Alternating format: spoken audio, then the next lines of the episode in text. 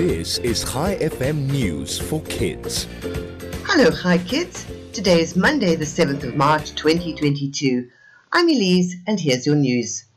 The moon got walloped last week by leftover rocket pieces weighing more than 2,700 kilograms, punching a crater into the far side of the moon, about 20 meters long, sending moon dust flying hundreds of kilometers across the surface. The space junk was traveling at 9,300 kilometers per hour, and it could take months to get satellite images of the crash. Experts believe the 12 meter long piece of debris has been tumbling through space for about 10 years.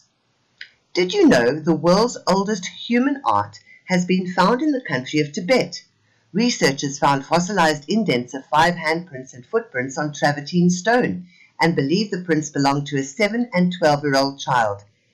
The art panel was created between 169,000 and 226,000 years ago making the prints prehistoric art, which can be found on cave walls, floors, ceilings, and engraved on rocks. And finally, the war in Ukraine is still going on, with Russian soldiers attacking many cities. Ukraine is a country of around 44 million people, while Russia has about 146 million people. Over a million people, especially mothers and children, have left Ukraine for other countries to keep safe, while their husbands, brothers, grandfathers and uncles have stayed behind to fight and help defend their country.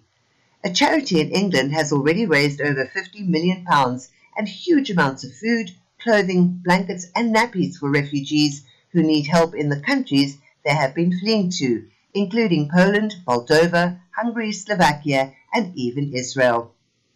Before we end off today, I have a question for you. What do ninjas eat for lunch? Kung food! Thanks for listening. I'll be back with you tomorrow with more news for kids. This is Elise, over and out.